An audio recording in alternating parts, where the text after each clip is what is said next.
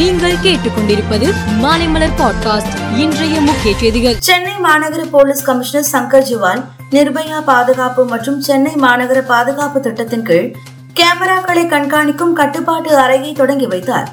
சென்னையில் முதற்கட்டமாக ஆயிரத்து முன்னூற்று முப்பத்தி ஆறு இடங்களில் நான்காயிரத்து எட்டு கேமராக்கள் பொருத்தப்பட்டுள்ளன. இதன் மூலம் கட்டுப்பாட்டு அறையில் இருந்தபடியே குற்றவாளிகள் நடவடிக்கையை கண்காணிக்க முடியும் என்பது குறிப்பிடத்தக்கது. மத்திய மின்துறை அமைச்சகம் மின்சார நுகர்வோர் உரிமை விதிமுறைகளில் இரண்டு திருத்தங்களை செய்து உள்ளது. அதன்படி காலை ஆறு மணி முதல் பத்து மணி வரையும் மாலை ஆறு மணி முதல் இரவு பத்து மணி வரை பயன்படுத்தும் மின்சாரத்திற்கு கட்டணம் இருபத்தி ஐந்து சதவீதம் அதிகரிக்கும். அதிக மின் பயன்பாட்டு நேரங்கள் மற்றும் குறைந்த மின் பயன்பாட்டு நேரத்திற்கு எவ்வளவு கட்டணம் என்பது வெளியிடப்படும் என மத்திய மின்துறை மந்திரி ராஜ்குமார் சிங் தெரிவித்தார். மத்திய உள்துறை மந்திரி அமித்ஷா தலைமையில் அனைத்து கட்சி கூட்டம் தலைநகர் டெல்லியில் உள்ள பழைய பாராளுமன்ற கட்டிடத்தில் இன்று கூடியது. இதில் மணிப்பூர் கலவரத்தை கட்டுப்படுத்துவது தொடர்பாக அனைத்து கட்சிகளிடம் கருத்துக்கள் கேட்கப்படும் என எதிர்பார்க்கப்படுகிறது. திமுக எம்பி திருச்சி சிவா அதிமுக எம்பி தம்பிதுரை உள்ளிட்டோர் பங்கேற்றனர். தங்க கடத்தல் மற்றும் பழமையான பொருட்கள் விற்பனையில் மோசடி செய்த மோன்சன் மாலுங்காவுடன் தொடர்பு வைத்ததாக கேரள காங்கிரஸ் தலைவர் சுதாகரன் மீது போலீசார் வழக்கு பதிந்தனர். கொச்சியில் உள்ள குற்றப்பிரிவு போலீஸ் அலுவலகத்தில் விசாரணைக்கு வந்த சுதாகரனை கைது செய்து பின்னர் ஜாமீனில் விடுவித்தனர்.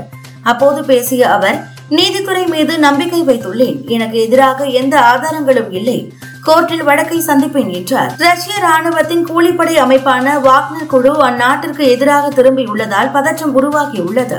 இந்நிலையில் நாட்டு மக்களிடம் உரையாற்றிய ரஷ்ய அதிபர் புதின் கூலிப்படை தலைவர் பிரிகோசின் அறிவித்திருக்கும் ஆயுதம் ஏந்திய குளிர்ச்சியிலிருந்து நாட்டையும் அதன் மக்களையும் பாதுகாப்போம்.